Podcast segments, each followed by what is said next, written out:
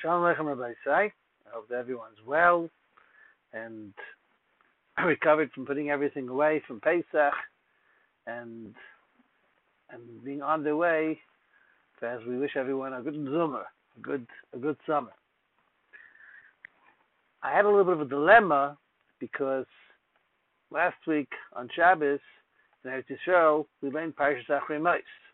You know, in Chutz La'aretz it was still Yom Tif, and they learned the Yom Tif Daven, uh, Kriya, and they're only learning Achrei Mos this week. In Eretz Yisrael they're really going to be reading Rez Hashem Kedoshim. Which parasha should we be talking about? So after thinking it through, I think that we're going to try to keep with the schedule of Chutz La'aretz for now, because chazara never hurts, and uh, often a person doesn't always get a chance to be able to look into the parasha as much as they would have liked to the week before. So it gives them an extra chance to think it through. And for those of us that want to have something to say by the by the, by the Shabbos this week, they have also for those that will be learning Achrei this week uh, in Mitzvah Hashem and okay, so Parshas Achrei begins with the following pasuk. Vaydaber Hashem al Moshe Achrei Mos Shnei Bnei Aaron B'Kavasam L'Fnei Hashem V'Yamusu. Hashem spoke to Moshe after the ptira of the two sons of Aaron, Nadav Avihu, when they brought a korban in front of Hashem and they died. They were nifter. And then we went into the Indian of, of Tazriyah, Metzora, we took a break from that. We come back to that Indian. Now what happened then? Parsha Shmini, when they were doing, when they were in the middle of the Chanukas Mishkan, on the eighth day, when they were inaugurating the Mishkan, and they were about to come to the point where Aaron Akayim was going to bring the first kabbanis, the pasuk says.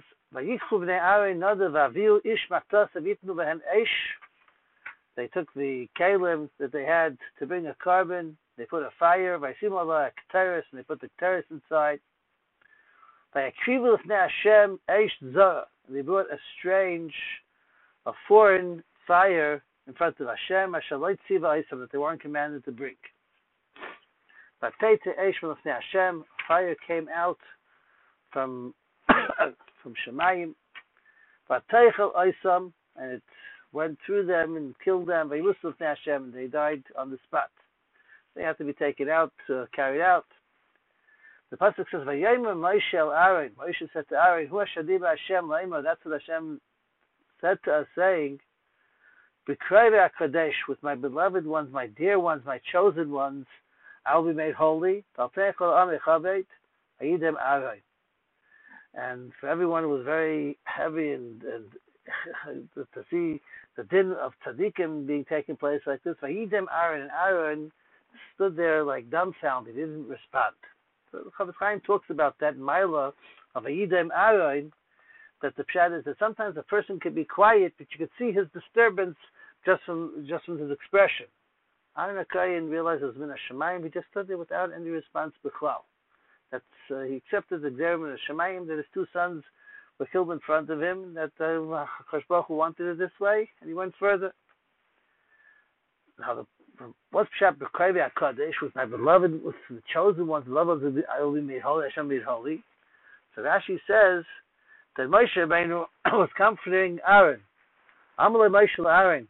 Aaron Asiv, Aaron, my, blo- my brother. You see she is Kaddish Abayis Yodov. I knew that the house of Hashem would be made holy by his close ones, his known ones. Shalamakam HaKadosh Baruch Hu. I would have thought the whole time, I be I becha, either it's going to be you. Shehem gdelim imenu. Now we see from here that they're greater than you and than, than, than, the both of us. That they were the ones that were chosen. It was Menachem uh, Aaron Akai. Now the Medrash in Parshas Achrei Mos brings a pasuk in Iyov.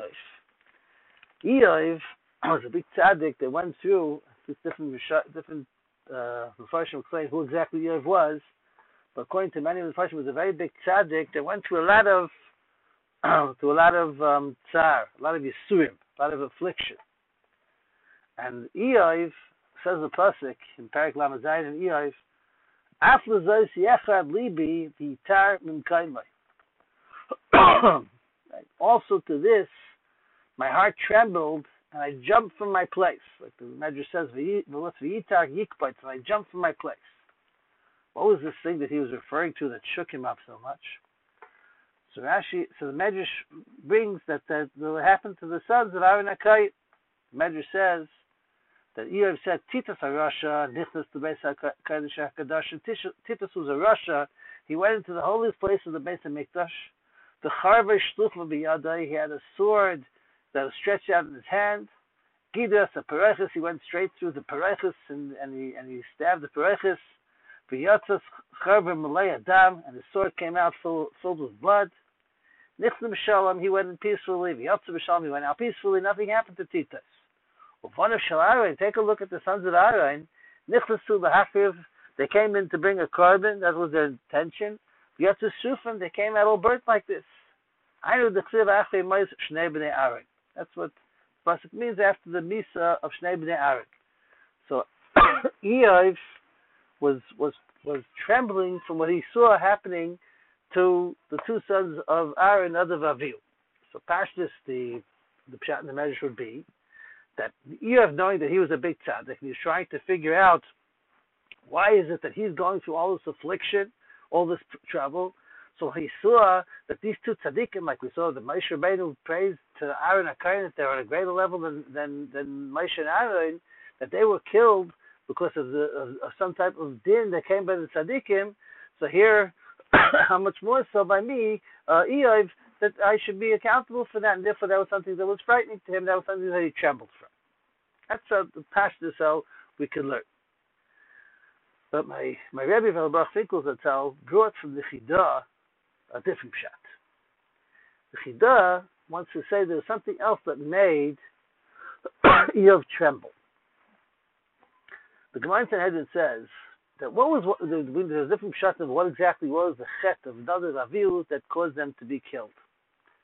So the Gemara Sanhedrin says one of the reasons Shemaish and Aaron were walking on the on, on, on you know on the way on the road, but Nadav Avihu Achreim, Nadav Avihu, their nephews, right? The the the, the his, the, his Moshe nephews and Aaron and children were walking behind their father and their uncle. Amma Nadav Avihu, so Nadav whispered over to Avihu and he said to Avihu, Masa Yemusu Shnei Zkenim Alalu, you know, when's it going to happen that you know these two older people are going to die? Right? Let's wait for the day. Uh, and you know we're going to take over one day. In other words, uh, you know, right now they're running the the you know everything going on in the door, but you know they're soon. So don't worry, we're going to take over one day, and for that they were punished. Now, what shook up Iyov so much? Because when he thought it through, he said to himself, Avihu didn't do anything. Nadav was the one that said something to Avihu, but Avihu didn't say anything. And yet Avihu got punished together with Nadav. So what do you see from here? That even if the person didn't say something, but if he's quiet and he doesn't protest to what the other person's saying, which is incorrect, then he winds up being accountable for that as well. Now, what does it have to do with Iyov? Because he remembered the encounter that he had with with with Pare. Paro was contemplating what he could do.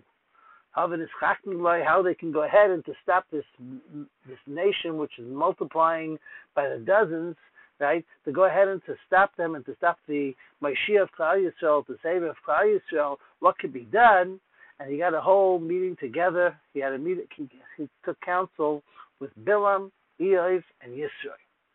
And the Gemara tells us, tells us in Sotah, that when Paro was suggesting what we could do with these parasites, the Jewish nation that's here, that's that's going to take over Mitzrayim, Bilam right away said we got to kill him. And then there was Iyov and Yisrael who were there as well, dealt with what Bilam had said in two different ways. Iyov just kept quiet. He didn't respond. He didn't say anything. Bilam was like, right away, kill him. Iyov didn't say, and Yisrael, out of a protest, he ran away. So I don't have anything to do with this, he ran away. So you said, I see over here that by Nadav and Avihu, even though Nadav was the one that instigated everything by saying it to Avihu, but the fact that Avihu didn't stand up and make protest, that was something that he was found accountable for. So now I'm understanding why, if that's what his pachad was, his fear was, I'm understanding why I'm responsible as well for being quiet. So my Rebbe Rav Finkel asked, how could you compare the two? How could you make a connection between the two? Like we said before, none of them Avihu were really tzaddikim. Right? None of them made a mistake. He was chayte. Now, uh, maybe the time in Avihu was because Avihu being that Nadav was a tzaddik, it could be that Avihu should have thought to himself, I'll be mashpia on Nadav and tell him, what do you say? You can't say something like that. How can you talk like that about a father? How can you talk about an uncle? We can't talk like that. And he didn't say anything. so that's why he was he was accountable for, for being quiet. But how can he associate that and compare that to himself where he was sitting with Bilam Arasha and Paro you know, he's going to stand up and say something that's going to change Kara's mind. It's going to change Bilam's mind. He knew exactly who he was dealing with. He wasn't dealing with a person like Nada, who was, was in essence was a tzaddik. He was dealing with he was dealing with the Russia Marusha, Bilam Marusha, and Paro. And he knew that by him saying something, he's not going to make a difference anyway. So what, why should that be the same time on him like there was on Avihu? So my Rabbi Rabbi that's brought the Brisker of the following he says that even though Iyov wouldn't was not able to change the mind of of uh, Paro, the mind of of Bilam, but there's a sight. If something really, really bothers you inside, then you then a person's natural tendency is to protest it, even if he's not going to be able to stop. Just, to, just uh, how could such a thing be? you'll see some type of disapproval, some type of reaction that's showing that it bothers me. The fact that Iyov just kept quiet on some level, as big of a tzaddik as he was, on some level there was a fear on him that there wasn't enough pain inside him to stand up and make the protest. That was the taina on on Iyov. That was the taina of you as well. But he had to, to, to show that whether you're going to change it or not, that doesn't make the difference. The fact is, is that I'm showing that it bothers me and that I have some type of of pain from it. And, and that's something which we found by other places as well. Right? We see that if a person is just quiet and doesn't respond, that they want to be accountable for it, because if a person doesn't respond on some level, they're showing their agreement. And we find a similar idea in Parshas Beha'aloscha, uh, down over also, that by, by when Miriam and, uh, and Aaron took counsel after speaking about Moshe Rabbeinu with Tzipora, and Miriam was the one that spoke, right? And and it said the pasuk says that Tadaber Miriam and Aaron that both Miriam and Aaron spoke about Moshe Rabbeinu, but Miriam didn't. Only Miriam spoke. Aaron didn't say anything. So Ibn Ezra says because the fact that Aaron was shaysik, so then he was quiet on some levels, considered if he spoke, as if he, if he said it as well. What do we learn from here? We learn from here a very important insight that it's important for a person to allow his heart to be touched and to be sensitive to the things that happen. And the person has to be able to say or voice his opinion in a way. Of course, we don't antagonize. we don't we don't work up people to go ahead and make any type of massive sakana. But a person has to not be afraid to be able to say, to stand up and sometimes to be able to say, I don't think that's correct to do. Listen, you could do what you want. I, I, I, I'm telling you, I don't think that's the right thing to do they hear that disapproval. They hear the thing that that uh, that, that, that's wrong. That's showing that that bothers me. Something inside there, and that's the yesod of a yid. A yid has to be able to have that heart that's nidlak that becomes sensitive to the things that we hear. And that was on some madrega where Iyov started to realize where his mistake was. As Hashem, especially during this time, during the Sfiras Omer, where we know that the Talmidim of Rabbi Akiva were, were nifter through this time period, with, uh, which is a time for Avelos during Tzfir Tzaimer, Shalinagu covered Zelazeh. And they were all Talmidei Chachamim. But sometimes there's something in our sensitivity that there's some level of something that we have to be able to notice what the other person needs, how we can reach out to the other person and to be able to fig- figure out where is that void that needs to be filled.